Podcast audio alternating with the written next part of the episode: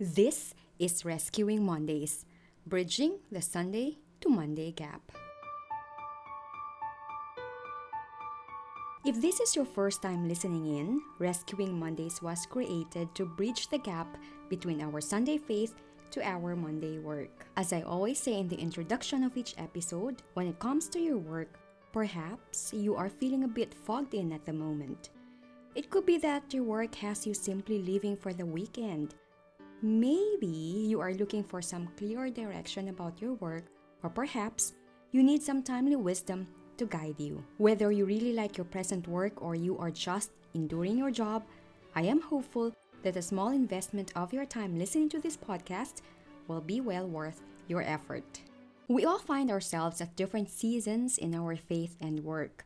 But as we go back to the basics of doing life, found in the pages of God's Word, and apply God's Word to our work world, my hope is that we are able to personally experience more of God in our life and in our workplace.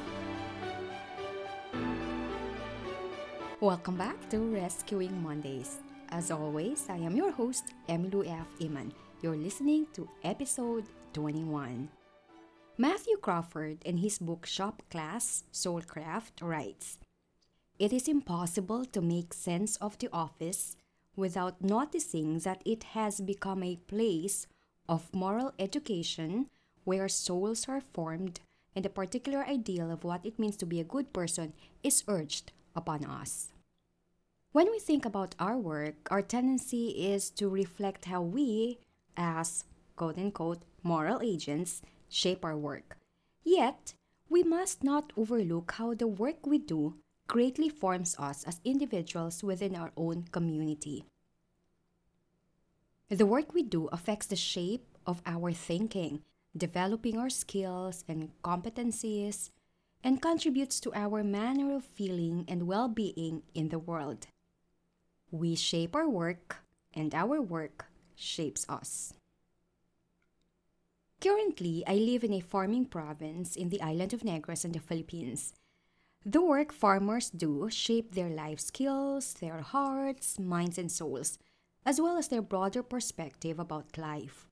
This is also true for each one of us, regardless of the work we are doing. A professional gym instructor's body and mind, or a professional singer's voice and perspective, will be formed in a way that is distinct from a doctor, or a school teacher. They will increasingly see and experience the world through a gym instructor's or singer's eyes. A teacher's work is spent exploring the world of ideas. His or her competencies are directed toward informing and shaping others' minds. As they influence their students, they too is influenced by the very ideas they convey.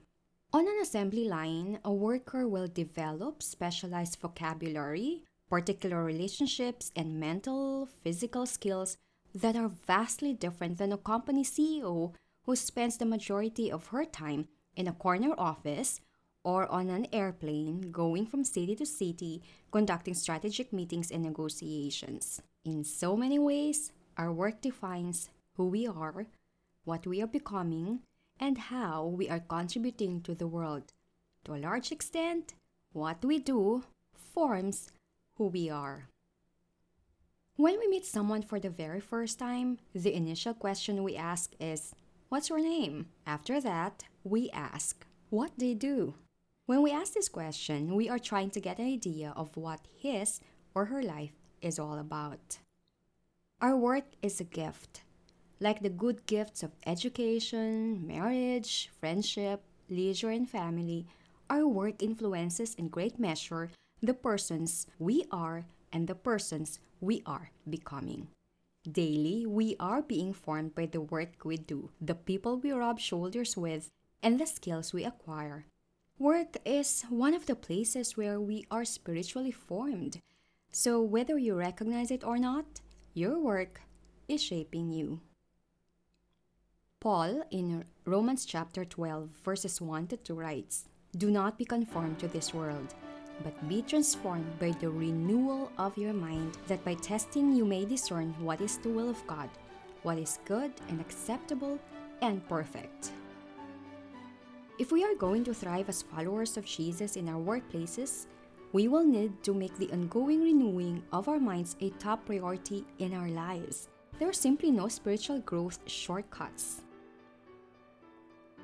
Let all the message about Christ, in all its richness, fill your lives. Teach and counsel each other with all the wisdom He gives. Sing psalms and hymns and spiritual songs to God with thankful hearts. And whatever you do or say, do it as a representative of the Lord Jesus, giving thanks to Him, to God, the Father. This is the word of the Lord. The masterpiece of most of our lives will not be seen under the bright lights of visibility, but will be the extraordinary impact of our ordinary day to day life, faithfully lived in extraordinary ways through the wisdom of the Word and the power of the Holy Spirit. It is in and through our jobs and work that Christ shines bright and our faith in God is lived out, where God desires our good work to be well done. And that about does it for this episode of Rescuing Mondays. Find me on Instagram at Rescuing Mondays or at the website rescuingmondays.com or on Facebook too at Rescuing Mondays. Please don't forget to subscribe, review, and rate in iTunes, Google Podcasts, or Spotify. I will meet you here again next week. Thank you for listening. Until next time.